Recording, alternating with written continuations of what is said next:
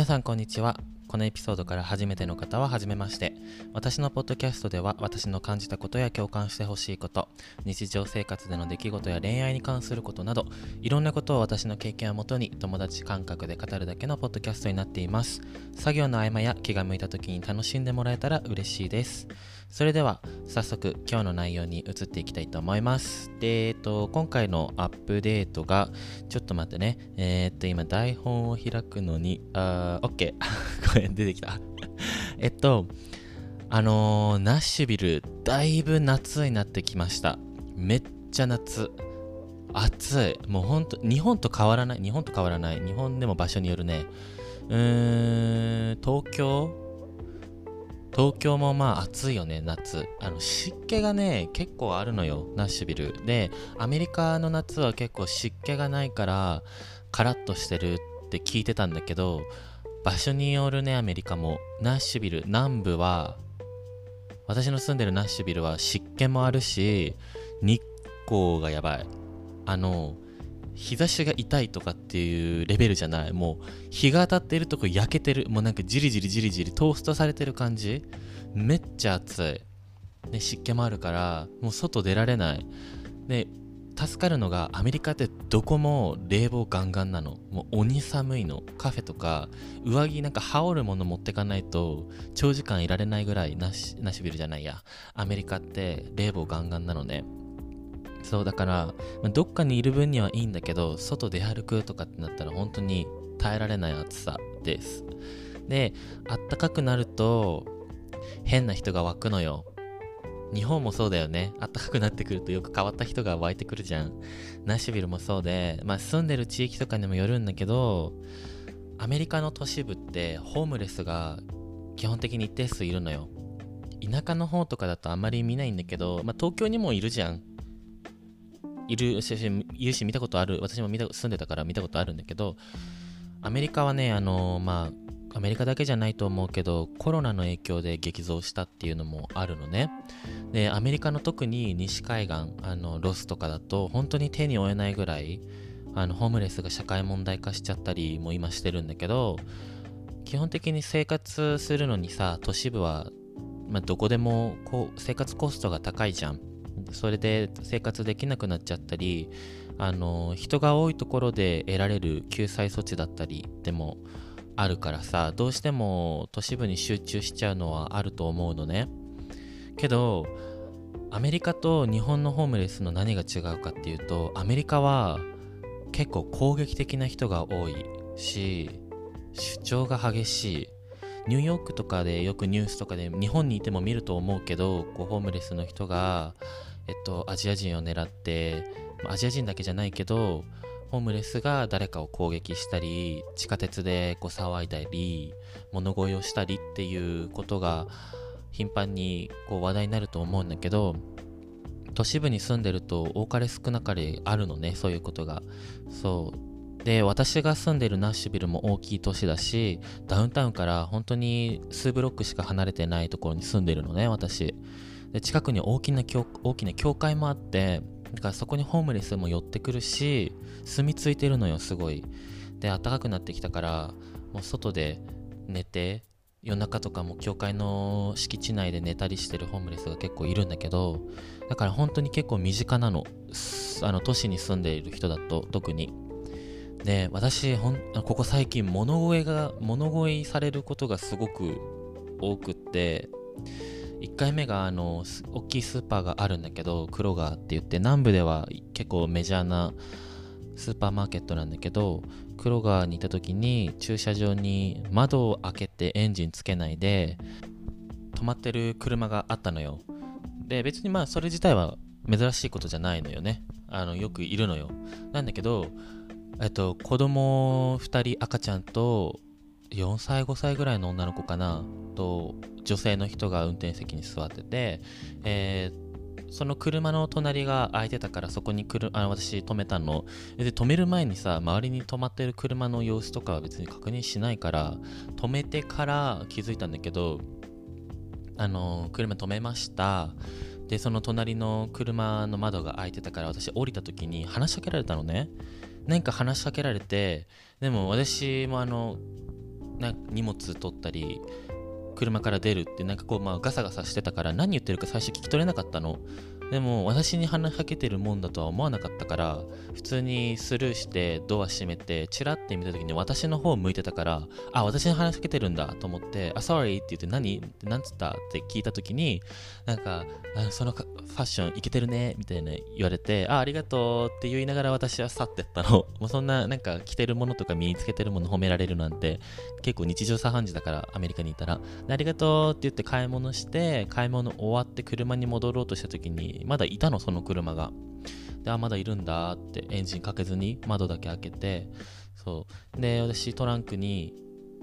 荷物、その買った荷物入れながら、えっ、と、車出す準備してたらその女の子45歳ぐらいの女の子がドアを結構勢いよくバッと開けたのねで別にぶつかりもしなかったしなんてことなかったんだけどそのお母さんが「あごめん」みたいな「ぶつけてない大丈夫?」みたいな言ってきてで「あ全然大丈夫だよ」ってその距離もすごいあったし全然心配するほどじゃないしぶつか私がぶつかりそうなとこにいたわけじゃないから全然なんてことなかったんだけどすごいなんか必要以上に「ごめんごめんごめん」みたいになっててそうでそっから「大丈夫だよ大丈夫だよ」って言ってて「え少しちょっと話したいことがあるんだけど時間ある?」って聞かれたのでも私別にそのなんかその普段起こりえないことその駐車場から出るときに話したいことがあるんだけどって声かけられることは普段ないからえ何何何と思ってあ OK 何何ってその話を聞く体制に入ったら遠いところから私たちは来てるんだって。で今すぐどうしてもお金が欲しい。でこのエリアに住んでる友達みんなに電話してるんだけど全然繋がらないのって。でもしあのよかったら少しだけお金を分けてくれないって言われたのね。であ物乞いかこれは。と思ってそこであっと思ってあやべえって思って相手しちゃったって。あのナッシュビル住んでてもそういう場面に出くわすってあんまりないのよ。まあホームレスは身近って言ったけど物乞いに会うってあんまりないのね直接。でニューヨークに住んでるとあると思うの。あの旅行行ったりしててもあると思うし地下鉄とかに乗ってると結構いろんな不特定多数の人たちが歌って踊ってその対価にお金よこせって言ってきたり、まあ、ランダムでお金ちょうだい食べてるものとかそれよこせって言われたりとか私もニューヨーク行って何回か経験あるからニューヨーク行ったらちょっと気をつけなきゃなっていう気持ちにはなるんだけどナッシュビルに住んでてそういう経験もないしそういう状況に出くわしたこともないしましてや車で移動ニューヨークだと地下鉄とかだけど車で移動しててそういうことに出くわすってなかったから気をつけなきゃっていう意識がなかったの私の中で。でそこでお金を分けてほしいって言われた時にあっと思ってこういうこともあるんだって。で私本当にキャッシュ持ち歩かないの。あの夜遊びする時とかはキャッシュ持ち歩くんだけど普通に日中過ごしてたらないのね。私カードだけ持ち歩くからカードもそのなんだろう。iPhone に MagSafe でつくウォレットにカード何枚免許証とか何枚か入れて持ち歩くだけだから本当に財布自体持ち歩くことないのね。iPhone1 台あればしかも iPhone の Apple Pay でさあのピコーンってやって終わりだからカードも本当最近必要ないぐらいなんだけど念のため持ち歩いてはいるんだけどキャッシュは本当に持ち歩かないの日中。だからあの本当に正直にあごめん本当に今あのキャッシュないって。あのああれスーパーにいたからそうやって狙ってんのかな。スーパー行って買い物してるからキャッシュあると思って狙ってたのかな。って今思った。まあスーパー行く人だったらねもしかしたらキャッシュ持ち歩いてるかもしれないもんね。あそっか。でも私は持ってなかったから正直に本当にキャッシュ持ってないんだってごめんねって言って助けてあげることはできないって言って出たの。であオッケーオッケー。あ分かった分かった。はい。みたいな感じだったの相手もキャッシュないって分かった途端。だからもう本当に物乞いが目的だったんだろうけどそうそれですぐもうちょっと怖いからさすぐ出て帰ったの。でそんなことがあってその次の次の日ぐらいに私いつもコーヒー買いに行くカフェがあるのね朝。でそこで作業とかもするからいつも結構荷物持ってくんだけどでそこに行って駐車場が3台、車3台分プラス、あのー、障害者用の駐車スペースで計4台止められるスペースがあるんだけど、もう必ず埋まってるの。絶対止められないの、そこの駐車場。でその周りも路中みんなしてるからスペースほぼほぼ空いてることなくって平日でも。ちょっと離れたところに止めて、えー、歩いて行ったりはするんだけどでもたまたまその日空いててあやったラッキーと思ってそのカフェの前に止めたのね車。でそこに男性黒人の男性の人が1人いて、えー、引かないように気をつけながら駐車して駐車終わりました。で車止めたらその人が窓コンコンコンってやってきてでえなんだろう？と思ってえなんか危なかったかな？みたいなその危ねえぞっていうようななんか文句を言いに来てんのかな？この人はと思ってちょっと焦ってえ何何何？と思って窓開けてなんか How can I help you? って言ったのね。そしたらそのナンバープレートを見てそのナンバープレートのこのどこどこっていう州のところからあのその州どこどこっていう州が載ってるの。あの日本でもナンバープレートそうじゃん。静岡ナンバーとかさなんかいっぱいあるじゃん。それのそのナンバープレートの場所から俺は来たんだって。で一緒一緒じゃんみたいなことを言ってきたのその黒人の男性が。ででも、ああ、ごめん、みたいな。私、ここで生まれ育ったわけじゃないの。みたいな。私、日本から来てて、でこの車は、あの、私の車じゃないんだって言ったら、ああ、なんだ、しょうが、なんだ、そうそういうことか、みたいな感じの普通の世間話で、ああ、なんだ、別にそういうことをアピールしたかっただけか、この人、と思ったんだけど、その人が、実は話があるって、その人も振ってきて、えま、え、待って、この状況で物乞いされるの私と思って、私車座ってて、まだエンジンも切ってないんだよ。で、窓だけ開けて、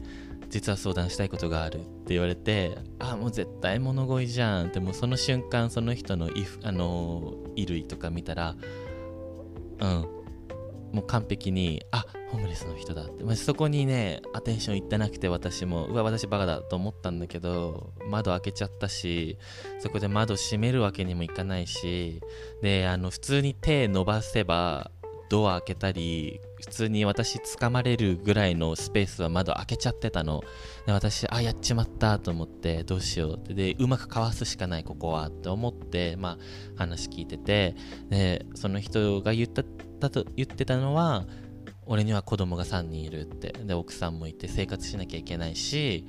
ねあのー、お金が今すぐ必要なんだって。ですぐ近くにお店があるからそこで買い物してくれるだけでも助かるって。でそこで何別にお金をくれって言ってるわけじゃないんだっては言ってたんだけどでも今もしお金も分けてもらえるんだったらすごく助かるんだって言ってたのね。めっちゃ欲張るじゃんこの人って思って私は。買い物してくれって、まあまあ、そういうタイプの物乞いの仕方もあるのかとは思ったんだけど、ごめんね、この笑い、笑い事じゃない。ごめんごめんごめん。笑えないね。本当に笑えない。笑っちゃいけないことだと思うんだけど、でも私はびっくりしたの。そんな経験なかったし、そういうパターンの物乞いの仕方もあるんだって思ったし、正直私めっちゃ怖かった、その時。もしかしたら、その人が何持ってるかも見えなかったし、その、車で車止めて窓開けてる状況だったかその人のポケットに何かが入ってたかもしれないしそれに注意を向ける時間もタイミングも私にはなかったからここで何か変な私が動きをしたことによってその人が逆上して私に襲いかかってくるかもしれないっていう可能性もその瞬間私の中にはあったから本当にいかに穏やかにうまくかわすかっていう手段を考えるのに私は精一杯でそうでもあちょっと待って確認させてって言ってバッグの中見たりしてでも私は、うん、さっきも言ったけど本当にキャッシュ持ち歩いてないからさでバッグとか確認してる素振り見せてその人の前で。であのダッシュボード開けたりしてごめん本当に今キャッシュないわって言ってで本当に頼むみたいな。そこのあの近くの店ここから5分ぐらいのところだから買い物してくれるだけでも本当に助かるんだって言われたんだけどあごめんちょっとあの仕事の面接がこのカフェで今からあってって言って本当ないよ。ないけどであの今その人を待たせてるから私は今すぐ行かなきゃいけないんだって言ってごめんね助けてあげられないんだって言って言いながらちょっとずつ窓を開けてあ閉めてであオッケーみたいな。ごめんねって時間取らせてごめんねみたいな。で私は静かに窓を閉めてフェードアウトして事なきを得たの。怖かった。もうその人の目がマジでもうバッキバキだった。マジで。本当に怖くてその人に家族がいたからまあ知らないし本当かわからないし作り話かもしれないし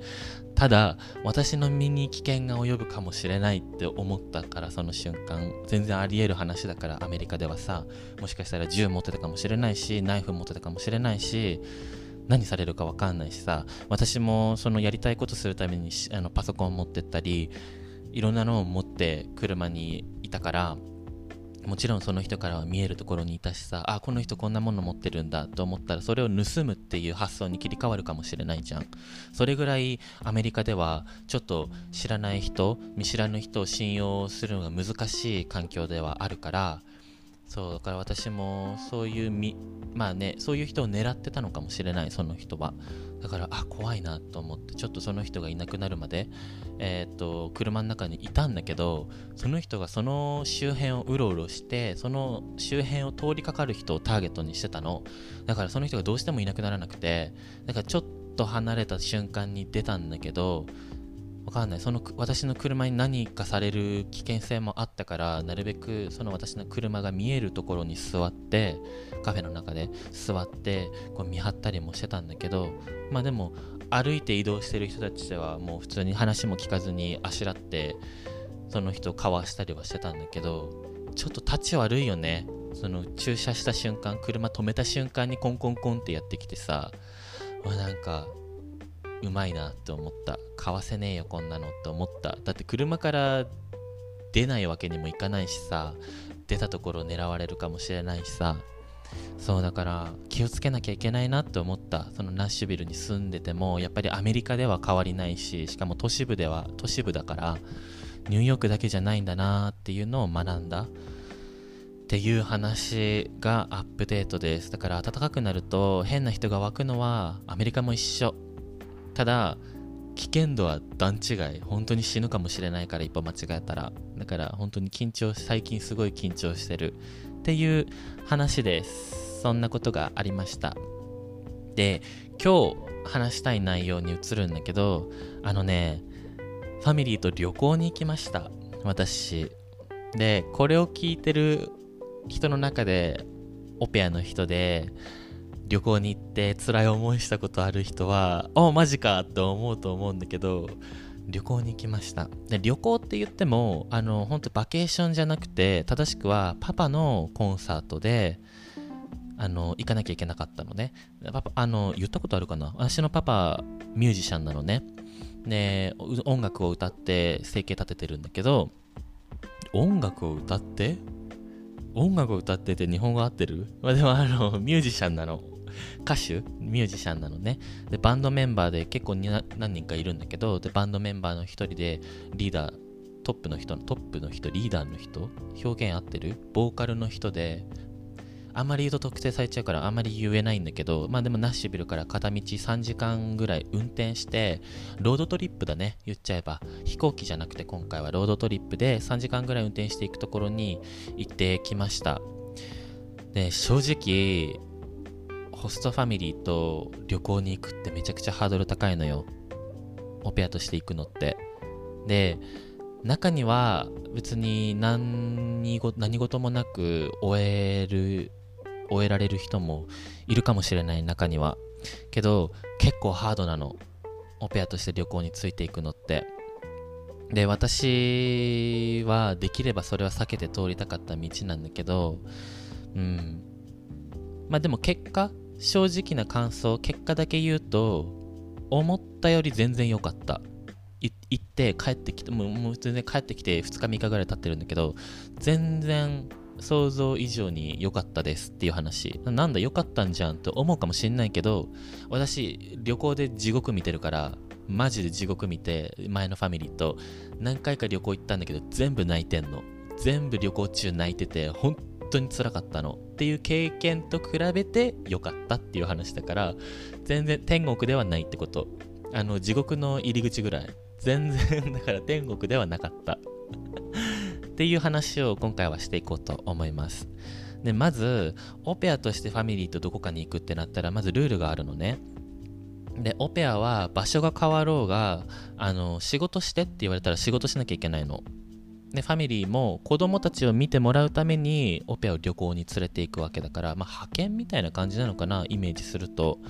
でファミリーはオペアのプライバシーとプライベートルームと食事は絶対保証しなきゃいけないっていうルールがあってだから旅行先例えばホテルに泊まるってなったらファミリーはオペアのために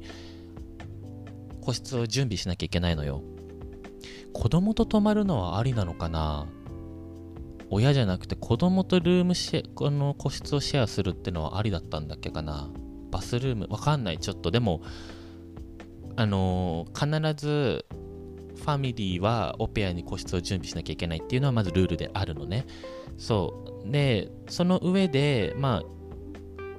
かその、なんだろう、ファミリーが個室をルール、あ、ちょっと待ってね、いろいろ混雑してる。待って待って待って。あーんと、整理させて。個室だったり、食事だったり、えっと、オペアが旅先で生活する上でかかってくるコストっていうのは全部ファミリー負担になるの。そのチケット代とか、飛行機乗るんだったらチケット代とか、移動するんだったらガソリン代とか、そういうのは全部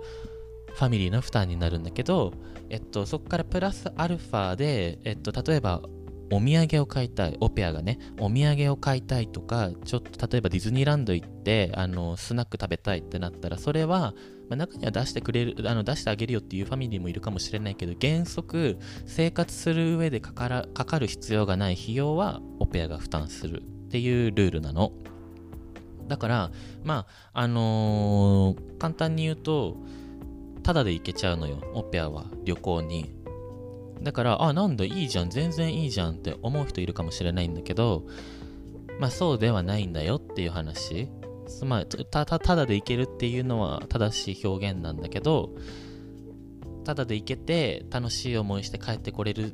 ていうだけじゃないんだよっていう話を今回していきたいと思います。あのー、去年ね、何回か前のファミリーと旅行に行ったって言ったんだけど本当に辛かったの私全部メンタルやられたし何が辛かったって辛かったかって扱われ方に本当に悲しくなって私本当にそんな地獄のような経験からもう旅行イコール地獄っていうイメージがもう私の中に染みついちゃって本当にこれもこれで詳しくエピソード作ります。今度楽しみにしててください。でだから今回の旅行も完璧ではなかった。だから、えって思うこといっぱいあった。え、これグレーゾーン攻めてんねって思うこといっぱいあった。そう。だから、まあ今回の話したい内容はアップデート兼、オペアが旅行、オペアとして旅行に行くっていうことはっていうのも話していこうかなと思います。まず、知らされたのが出発の前日だったのね。もう終わったって思ったマジで。で、またそのギリギリのスケジュール共有にもイラってしたし、まず旅行に行かなきゃいけないって言われた時マジで終わったって思った。本当に。だって地獄だと思ってるから旅行は。その瞬間もうマジで過去の嫌な経験とか記憶がもう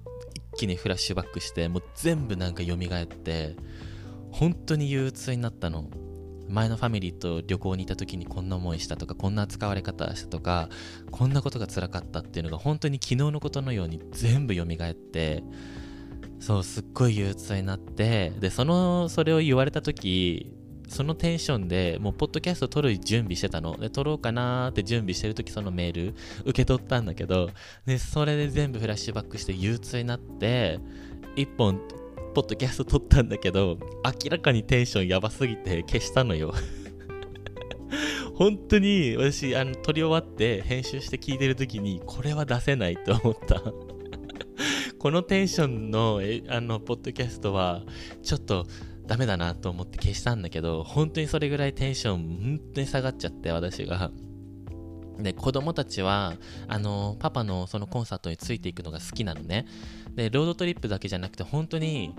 いろんな、ほあの、行ったことない週ないってパパが言ってるの。それぐらい本当にいろんなとこ飛び回ってコンサートしてるんだけど、で、それにコンサートがあるたびに子供たちはついていってるんだけどオペアと行くっていうのは初めてだったのよ今回。で前のオペアの人は結構感情的になることが多かったみたいで私会ったことあの1週間ぐらいかぶったんだけどあの入れ替わりのタイミングで。そうでも彼らが言うにはちょっと感情的になりやすい子だったしあんまりこう一緒に行くっていう考えには至らなかったみたいなのね。だからあの彼らもオペアを雇って雇い始めてからあのオペアをパパのコンサートに連れて同行させるっていうのは初めてだったみたいなの。で、えっ、ー、とすごい楽しみにしてたのね彼らは。でパパも結構ルンルンだったの最初のテキストは。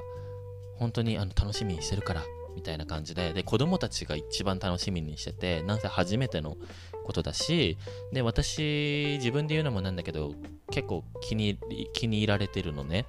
ね本当大好き大好きって言ってもらえありがたいことにね言ってもらえてるんだけど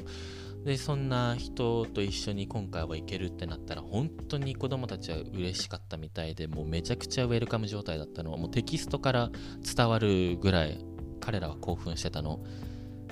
私の気も知らず。方やめちゃくちゃテンション下がっててマジかよ地獄じゃんと思ってる方やすんごい喜んでたんだけどまず前日に知らせんじゃねえよっていう怒りともう行きたくないっていう気持ちでもうテキストしながらもう嫌です私行きたくないですっていう感じを出しながらもうパパと連絡取り合ってたの。ただあの言い訳になっちゃうかもしれないんだけど前日私の予定が結構詰まっちゃってたのね。でレンレンタカーを置きに行って修理が終わった車を引き取りに行ったり私のやらなきゃいけないこととかもあったからそういう予定が結構詰まっちゃってたのよ。でレンタカーもオペアの仕事じゃないのよ。それってオペアの責任の範囲外のことだからオペアがやることじゃないんだけどまあでもタイミング悪く彼らがいない時にもう準備ができちゃったから取りに行かなきゃいけないじゃん私しかいないし。だからなんでって思いながらやってたんだけど本当はそのなんか出発の前の前の日に行ってって頼まれてたのね。準備できたみたいだからと思ってでだからその時もなんでって思って嫌だったから一回仕方したのよ私それ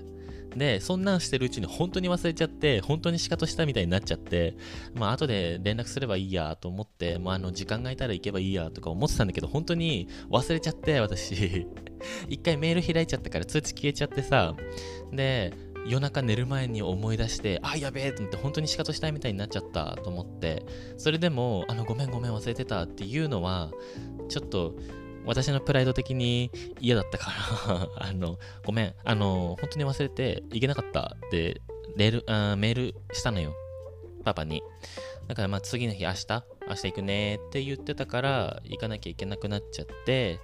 そう出発の前日バタバタしちゃったのね。そうで修理センター行っていろんな書類にサインしてで車も取り戻してあそうだからボルボとさよならしました。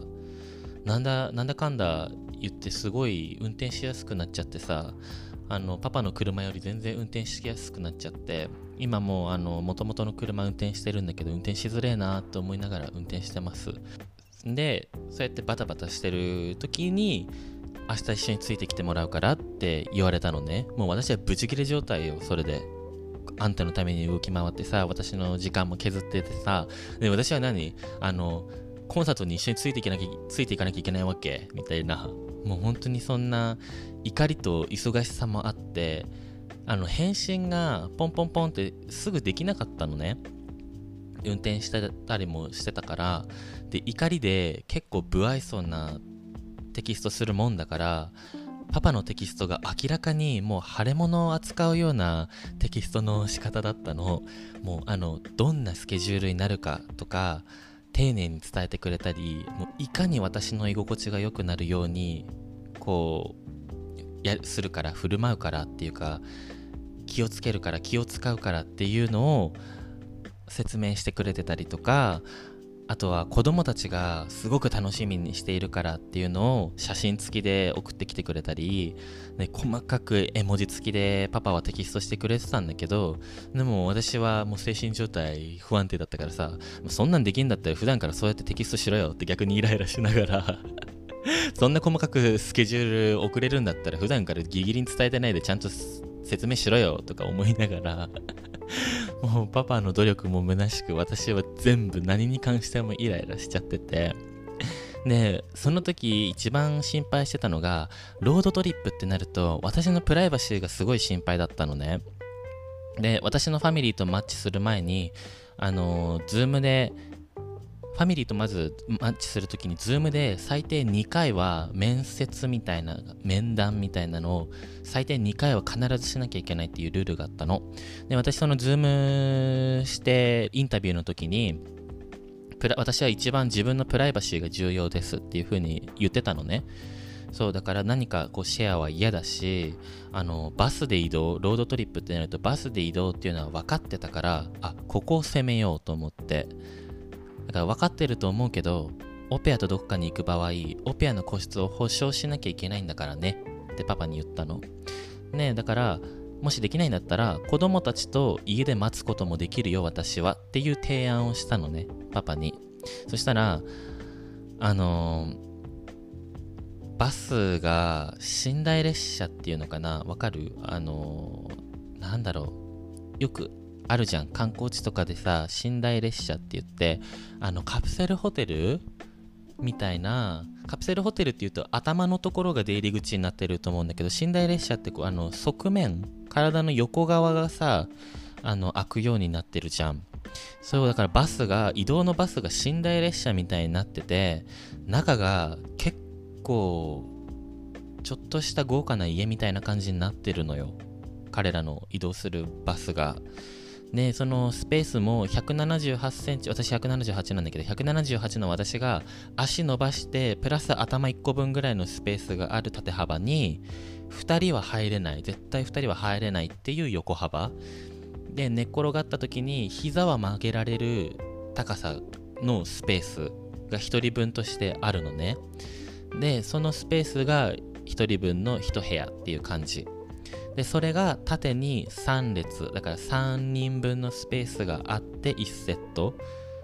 で、えっと、バスに入って前向きに立った時に左右に2列ずつその3人分のスペースの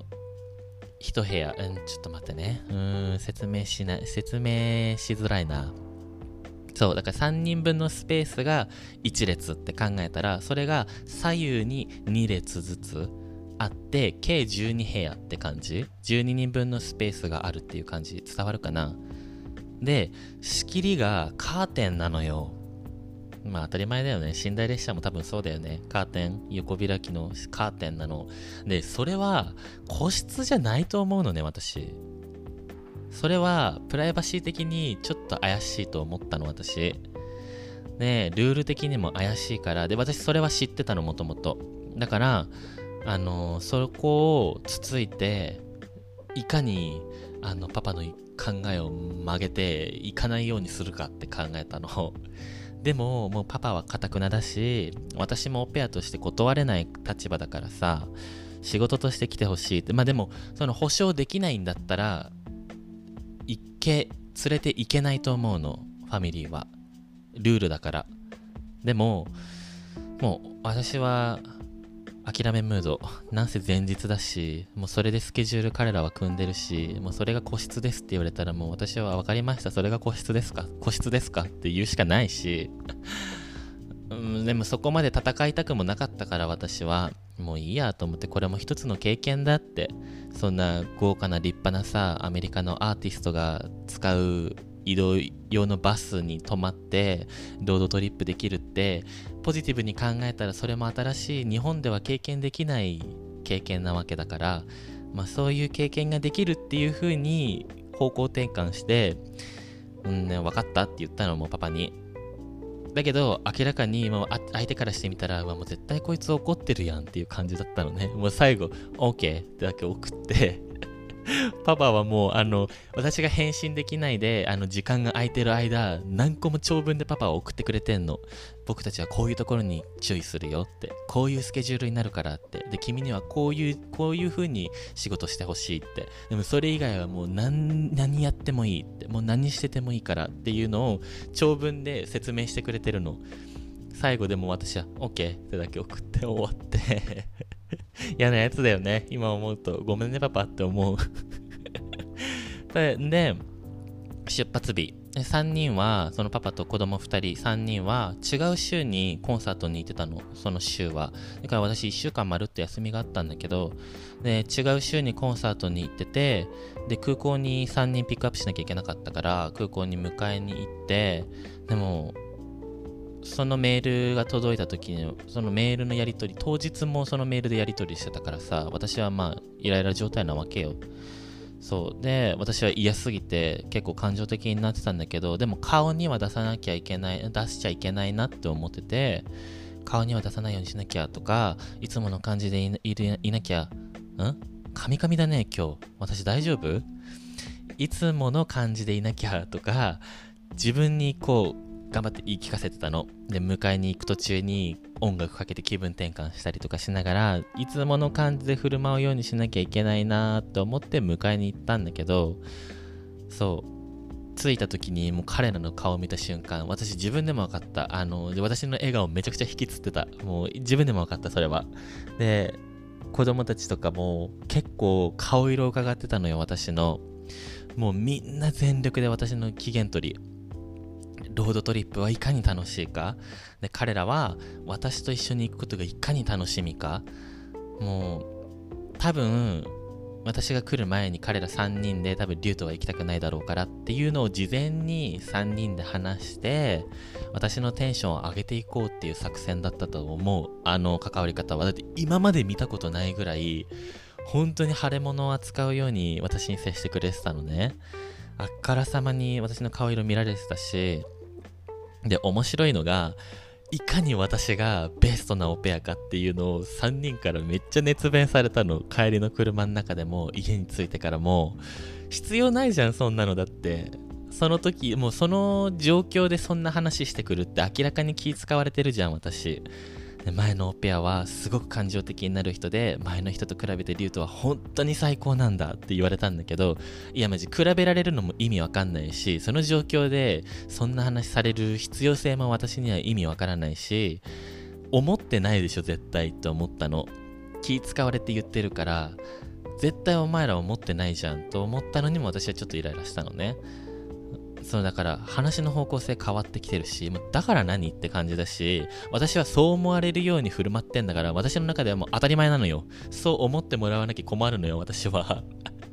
そう思われるように私は立ち振る舞ってるから、あ、分かってる分かってる分かってる。私すごい、うん、ベストなオペアでしょっていうぐらいの立ち振る舞い方をしてるからそう思われて当然ぐらいの気持ちで私は思ってたからさ、そそれを前のオペアと比べられてベストなんだって言われても私は全然嬉しくないわけよ。ね、私はまあそうやって持ち上げられて、なんだかんだ夜9時に帰ってきて、で、11時前の出発だったのね。だからその間パッキングして準備してでロードトリップっていうことはシャワー浴びなきゃいけないなっつって、ね、あのシャワーがないからシャワー浴びなきゃいけないなっつってシャワー浴びてで多分その水も自由に使えないかもしれないから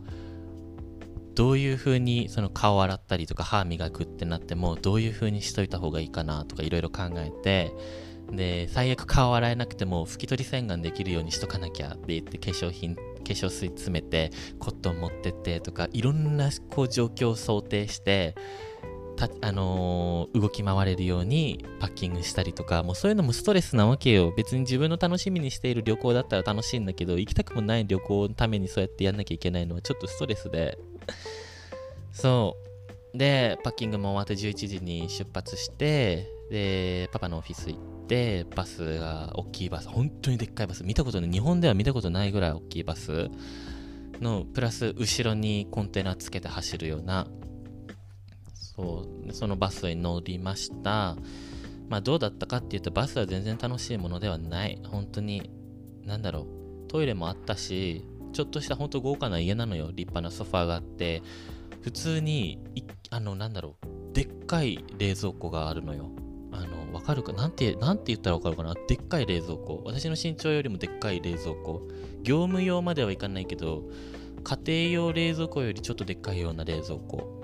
冷蔵庫ばっかりで話してるね 冷、まあ、まあ立派な冷蔵庫があってキッチンがあってトイレがあって寝台列車みたいな寝るスペースがあってでその奥にさらにこうリムジンみたいなあの向かい合いのこう囲んで座るタイプのソファーがあってとか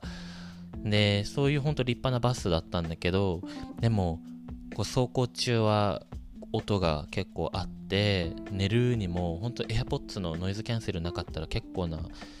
音で寝るには集中できないような大きい音だったりとかで、まあ、トイレもあの小さい方のみで大きい方はできないとか、まあ、トイレあるだけ助かるんだけどね。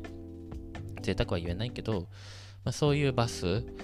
ね私一番辛かったのがあのー、傾きがそういう作りなのか何なのか知んないんだけどそのスペース、ね、あの寝るスペースに入ります。入りますであ寝る体勢になりますってなったら頭が沈んでて足の方がちょっと高いっていう感じ。だからこう頭に血が上りやすい傾きになってるのね。であのー、なんかね胃袋に入ってるものとかが全部こう上がってきてるのが分かったのよ。ですっごいそれが気持ち悪くなっちゃって私は。どう体勢頑張って変えてもすごい気持ち悪くなっちゃってだからこう頭と足の向き逆にして最終的に寝たんだけどでこうあのさ走ってるからこう感性の法則でおな上がってくるっていう感じ。中身が体の中身が。だからこう寝る向き変えて対処したんだけど、その、あ、寝る向き変えればいいのかと思うまで、ちょっとあの、仰向けになったり、うつ伏せになったり、横向いたり、あの、なんだろう、いろんなポジションをトライしてたんだけど、あ別に単純に寝る向き変えればいいやと思って、うん、それに気づくまで時間がかかって気持ち悪くなっちゃったっていうだけの話なんだけど、そうでも寝るじ寝るまでに時間がかかっちゃって、あんまり快適な旅ではなかったのね。で、3時間ぐらいだから夜中の11時半ぐらいに出発して3時間ぐらいで着いてでそこで寝て朝を迎えて朝起きるっていう感じだったんだけどそうあのね場所を伝えられてなくて私。で私もどこに行くかとかあんまり気にしてなくてもう何？どこに行ってもオペアとして行くんだから別に楽しくはならないって思ってたの。どこに連れてかれようがもう仕事はしなきゃいけないし地獄には変わりないからもう別に関係ない。どこに連れてかれようが私は関係ないと思ってたんだけどそう朝起きてあそういえば私今どこにいるのか全然分かってないやと思って。で朝ご飯が用意されててこれ食べてっていう風に渡されて食べて朝ごはん食べてバスから出たらあの刑務所だったのよ。昔使われてた刑務所で今には今では観光地になってて一般開放されてる刑務所なんだけどもうガチのゴリゴリの刑務所なのであのー、なんだろう、あのー、見たことあると思うんだけど、見たことある人いると思うんだけど、プリズンブレイクっていうアメリカの TV ショーで脱獄する、あのー、なんだっけ、俳優さんの名前忘れちゃったわ。すごい有名な人なんだけど、バイオハザードの映画とかに出てた人なんだけど、名前忘れちゃった。すごいハンサムな人で、私すごい好きな人なんだけど、好きな人なのに名前忘れちゃったんだけど、そのプリズンブレイクっていうのを昔すごい好きで見てて、それを本当に、あのー、リマインドさせられるような、ガチガチのゴリゴリの刑務所だったの。もうびっくりして私、すっごい山の中なのね。で、Wi-Fi ないとマジで携帯使えないの。電波、LTE で一本も立たないぐらいマジで電波がない山奥の刑務所でもう私はそこで楽しめるまあ鼻からね楽しむつもりもないんだけどもうあ本当の地獄に来ちゃった私って思ったその瞬間。本当に。でも仕事自体はないに等しかった結構。あのパパたちのあのサウンドチェックとコンサートの時間帯だけあの子守しなきゃいけないだけで食べ物とかもコンサート側会場側の会場側っていうか刑務所側のあの人たちがケータリング用意してくれてたからあと飲み物とかもあの炭酸水とか水エナジードリンクあとお酒もいろんな種類ウイスキーからジンからワインからシャンパンまでいろんな種類の飲み物があってケータリングも食べきれないぐらいあったしお菓子の山もあって本当に至れり尽くせりな感じ？で仕事もなくてだから私は食べたいものを食べて飲みたいものを飲んでたまにテレビ見たり携帯見たりで私もあのゲーム持ってたり iPad 持ってたりもしてたからやりたいように過ごしてで仕事しないとしなきゃいけない時だけ仕事するっていう感じだったから正直地獄ではない。ただ刑務所っていう場所に連れてこられて自由がないところで好きなようにしていいよっていう風に言われてたから 本当に何やってんだろう私っていう感じだったのね。であパパのコンサートが始まりますって時に3人子供2人と私3人で移動してパパのコンサートちょっと見てでコンサート会場の観客席の真ん中に照明とか音響とかをコントロールする場所プラス関係者がいられるスペースがあったのね。そうであの、決まった音楽が終わったら控室へ戻っていいよっていう風に事前にパパから言われてたからタイムスケジュールももらってたんだけどそのその間まで子供たちとコンサートパパのコンサートを見てで下の子はねすごい好きなのよパパの音楽とかが。でも上の子はもう一切興味なし全然興味なくてもう座ってずっと終わるのをただひたすら待つみたいな。でも下の子はもう汗だくになりながら踊って歌って興奮してっていう感じですごい対極的な兄弟で面白いなと思って私は見せたんだけど。でその時音響とか照明をしてるメンバーの一人がすごいいい人だったのね。でゲームの話してくれたりとかすごい積極的に話しかけてくれたりアイコンタクトしてくれたりなんかジェスチャーしてくれたりしてすごい積極的に関わってくれる人だったから私その人だけには心を開いてたの割と。そのその現場にいる人の中では。そうだからその人が音響とかあのライティングとかしてる人だったからあすごい居心地いいなと思って私はその瞬間。でその人があの照明やってみるって言ってくれて私いやいやいいいいみたいな失敗したら怖いし変魔したら嫌だから大丈夫大丈夫って言ったんだけどすごいあのやりねよやりねよって経験だからやってみてよって言言ってくれてでちょっとしたあのライティングやらせてもらって演出手伝ったっていう経験もさせてくれて今思うとすごいいい経験だったなって思うし、うん、嬉しいなって思ったんだけどそれで決まった音楽が終わって3人で控室に戻ったの。もう子供たちはゲームに夢中でずっと1日外1日つかもう基本的に子供たちゲーム大好きだから、ね、ゲーム持ってってでその控室でゲームもう戻った瞬間2人とももう一人一人やりたいもう本当にやりたいことにやるのに切り替え早くてすぐ準備して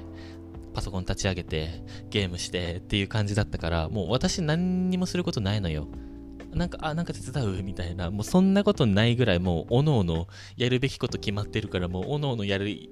きたいところ行って、もう準備して、やりたいこと始めてっていう感じだったから、そう、私はだからもう、私も私でやりたいことしてっていう感じ。で、コンサート終わるのを待つっていう感じだったのね。そう。でコンサートが終わって夜の11時ぐらいだったかな。終わってみんなでバスに戻ってもう11時だから子供たちの就寝時間全然過ぎてたからそうみんなで寝る準備しておのおの寝るスペース入って私も自分のスペース戻って寝るっていう感じ。で12時に出発して朝の着いたの4時ぐらいね。4時前ぐらいにナッシュビルに到着して各自帰宅してまた寝るっていう感じだったの。ね、それで、1泊2日？違うわ。2泊3日だわ。2泊3日して、えっ、と、旅行？なのかな？旅行ではない。なんだろうね。パパのコンサートについていく旅はおしまいっていう感じだったの。ね帰ってきた次の日の朝は私朝10時ぐらいまで寝てたかな。もう爆睡よ。爆睡して。で、その日はまた普通に子供たちもいたから子供たちと過ごしたりして仕事してっていう感じだったんだけどそれがね子供たちと過ごす最後の日だったの帰ってきた日で子供たちはママたちママと過ごすことになってたからで私それも聞いてなかったんだけど実は私7月の3日まで仕事ないのよ。聞いてなかったけど、まあそれは嬉しい報告だよね。だから、そう、あまあでも事前に知ってたらね、なんか旅行行ったりとかもできたのかもしれないんだけど、今私帰国に向けてお金貯めてるのもあるから、まあでも知っててもどこかに行くっていう考えは浮かばなかったかな。そうだから私何もやることないの今 まあ友達と遊んだりとかはいろいろ考えてるんだけど帰国に向けてね仕事探したりも今してるから住むところとか。だからそういうのもまあできる時間ができて嬉しいなっては思うしナッシュビルもめちゃくちゃ暑いから外に出る必要ないんだったら外に出なくてもいいからさ家にこもるのも全然私苦じゃないしなんならむしろ家にこもるの好きな人だから嬉しいなと思って今毎日だらだら過ごしてるんだけどうん。っていうことがありました。はい。本当にねオペアになるときは旅行無料で旅行とか最高じゃんって思ってたのあの正直最低です。できることならば避けて通りたい道なの私にとっては。で完全にファミリー次第だからさそのオペアのスケジュールも。だからもし家族がそのホストパパとホストママが私たちデート2人で行きたいからあのディナー行きたいから子供たちと2人であ2人でじゃない子供たちとホテルで留守番しててっていう頼まれ方をすることも多いのね。なあのパパとママと2人で何かしたいから子供たちといててって言っちゃえば、まあ、ひどい言い方になっちゃうかもしれないけど子供たちが邪魔なわけよ旅先で、まあ、邪魔でもないのかな。まあオペアの特権を使うっていうか、まあ、オペアがいれば子供たちといなくても安心だよねっていう状況にはなるからだからオペアを連れてくんだけどそう断れないのよオペアは。やっぱり子供に関しての仕事を頼まれたらオペアは拒否できないから、まあ、そんな使われ方をするっていう風に思思う人もいるかもしれない。中には、まあ、都合のいい使われ方をする、まあ、普段から都合のいい使われ方はしてるんだけどオペアだからさ。けどやっぱり旅行に行くって少なからず気分が上がることだと思うの。でそこで自由がない楽しい旅行に行くはずなのにオペアとして行くってなると自由がないし仕事をしなきゃいけないでその間にパパとママは美味しいディナーを食べたりして楽しい時間を過ごしたりしてオペアは自由時間があったりなかったりだからそれを分かった上で行かなきゃいけない旅行ってなるとやっぱりね行きたくないっていう気持ちが湧くのは私はすごく自然なことだと思う。でもオペアはそういうもんなのよ。うまく使われるのオペアは。でそれを分かった上でオペアになったんじゃないのって思う人もいるかもしれないけど蓋を開けてみるとちょっと現実と理想は違かったっていう部分もあるしオペアになってそういう経験をするまで知らなかったっていうことも全然あるし旅行に関しても。でその旅行に関してのルールもまた結構あのいろいろあるもんだからそれを把握せずにファミリー側がねそれを把握せずにオペアを連れてくっていうこともあってで旅先でオペアが期待してたものじゃなかったりあれこれちょっと違くないっていうのが行った先で発覚したりトラブルになったりっていうことも全然ザラにあることだから結構多分まあファミリー側もそうだろうと思うけど旅行に行くっていうのはハードルが高いことなのよ。私ももう全然行きたくないからできることならば。そうだからもしそれが例えばハワイにみんなで行こうとかラスベガスに行こうとかその行った先々で経験できることっていっぱいあると思うのね。ハワイのビーチで過ごすとか、えっ、ー、と、ラスベガスでカジノに行くとか、そういうことって自分でやろうって思ったら結構、なんだろう、痛い出費っていうか、すごいお金がかかることじゃん。旅行に行くっていうことは。で、オペアもお金はもらえるけど、本当にポンポンポンポン旅行に行くような額はもらえないの。頑張って頑張って貯金して、旅行行って、で、旅行から帰ってきたら本当に自分の口座の金額とにらめっこしながら当分過ごしてまたお金が貯まったら旅行に行くとかっていう風にしてる人が多いと思うんだけど、だから、いくら地獄といえど、辛いといえど、ホストファミリーと一緒にあの旅行に行くっていうことはタダで行けるっていうことだから、まあ、オペアの特権なんだよね。あのー、なんて言うんだろう、英語で言うと、テイクアドバンテージって言うんだけど、それを日本語に変換すると何て表現していいのかわからない。やっぱりまあ、えっ、と、いいところオペアのいいところっていうのかなうーん、伝わるかなその、私がホストファミリー探しをしてる時に一ついたファミリーがお父さんが、えっと、フランスの人で、えっと、お母さんがアメリカの人。で僕たちは年に数回フランスに旅行に行くんだってあのパパの実家の方に帰るんだって。で去年は、えー何回っつったかな？45回？覚えてないけどまあでも結構な頻度で行ってたの。でそれでオペアにもついてきてほしいと思ってるって。だから君はフランスまでそのパリまでタダで行くことができるんだってうちのあのオペアにならないかっていうオファーを受けたことがあったのね。でちょっとビザの関係とかいろいろあって、あのー私はそれができないかんあの状況だったからあのお断りはしたんだけど、あのーそういうファミリーも中にはいる。って考えたらさアメリカにいながらフランスのパリまでタダで旅行に行ける環境があったら最高じゃん。って思うじゃん。オペアならではだしさタダで連れてってもらえる。でタダで連れてってもらえるんだったらもう黙って子供たち見ますって。もう喜んで仕事しますって。でご飯も保証してもらって個室も保証してもらってもう最高な状況じゃんって思うじゃん。そのでも使われ方。オペアの仕事のスケジュールだったり使われ方でその考えは全然ガラッと変わると思う。本当に辛い思いしてる人は中にもいるし私も毎回泣いたしうんいくらタダで行けると言えどいくら個室を用意してもらえると言えどやっぱりそれの対価としてファミリーはオペアに求めるものって考えたらさそこまで至れり尽くせりな状況を提供するわけだからさその元を取るっていうと言い方悪いかもしれないけどそういう考えになるのはごく自然なことだと思うのね。やっぱりそれだけ高いお金を払って連れてくんだからそれに見合った働きをしてもらわなきゃ困るっていう気持ちになるとしたら私は全然理解できると思うの。だからそこも踏まえてえっと、ファミリーと一緒にオあオペアとして旅行に行くっていうことはどういうことなのかっていうふうに私は考えるようになった。だからオペアになる前はそこまで考えられてない。もうただで旅行行けんのラッキーってぐらいで考えてたから、うん、知っとけばよかったなっていうことの一つだね。これはオペアとしてファミリーと旅行に行くということはどういうことなのかっていうこと。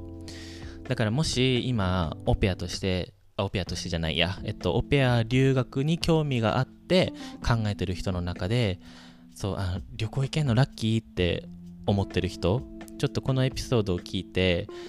もしかしたら怖くなるかもしれないけどでもオペアになるっていうことはそういうことだし、ね、私もいっぱい泣いたし辛い経験したし他にも早く帰りたいと思いながら行ってる旅行に行ってる人とかも全然いっぱい見たしインスタとかでも見てたしでもあの乗り越えられるから絶対乗り越えられないわけじゃないし私も泣いたけど乗り越えられてるし他の人たちも無事帰ってきてこれてるからあの怖いかもしんないけどあの考え方次第だと思う。もうこういうもんだと思って私のこの今のエピソードを聞いて分かったでしょ？こういうもんだって思っていけば全然気持ち的に違うと思います。私の時は全然知らなかったからそういうもんだっていう気持ちがなくて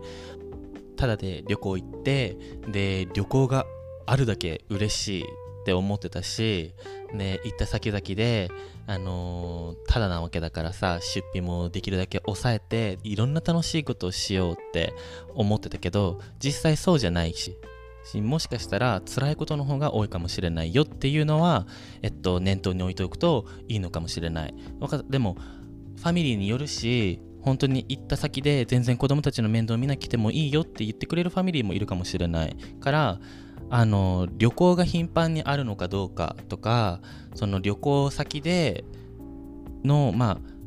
インタビューの段階でそこ確認するのはちょっと難しいかもしれないね。けどもしそのファミリーがあのオペアを何人か雇過去に雇ってた経験があるんだったらその近々のオペアのこと連絡取り合うっていうのも全然ありだから連絡取り合ってその旅行の時どうだったとかどういう感じで過ごしてたとか聞くのも全然できると思うし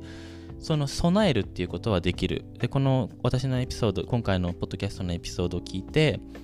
こういうもんなんだって思うこともできるだろうしそうだからそれも経験だと思って一つの泣くことも辛い思いすることもやっぱりオペアならではの経験だとは思うからそういう経験なんかまあねただで行く分全て楽しい出来事で終わるとは思わず、うん、これもオペアとしての経験なんだって思っていけば多少気は楽になるのかなと思います。で本当にねいろんな人のえぐい旅行エピソードをみんなインスタでね発信するからあの他から見てる分にはえこんなことあるの？とかこんなファミリーもいるんだってちょっとあの面白半分で私は見てるのね。ごめんね。あのこれを聞いてる人の中で ちょっとふざけんなって思う人いるかもしれないんだけどでもこんなファミリーもいるんだとかっていう風にこう比較対象がいるっていうことはちょっと自分の状況と比較してそれも良くないか？あんまりそれも良くないね。けど励みになったり誰かの励みになったり自分が励まされそれによって励まされたりっていうこともあるからそう SNS でオペアの人とつながるとかそういうところから情報収集するっていうのも大事かもしれません。って私は思います。はい。今日はこの辺で終わりにしたいと思います。そんな私の旅行エピソードでした。今回は。あのもしこんなえぐい旅行エピソードがありますとかっていう人は共有してくれたら嬉しいです。えー、概要欄に私のインスタグラムの ID があるので、よかったらインスタグラムとこのポッドキャストのフォローと応援をお願いします。フィードバックやトークテーマ、オペア留学に関することなど何でも募集しているので、インスタグラムの DM から送ってもらえたらできる範囲で答えていこうと思います。今回のエピソードを楽しんで聞いてもらえたら嬉しいです。次のエピソードも楽しみにしていてください。それではまた次のエピソードでお会いしましょう。バイバイ。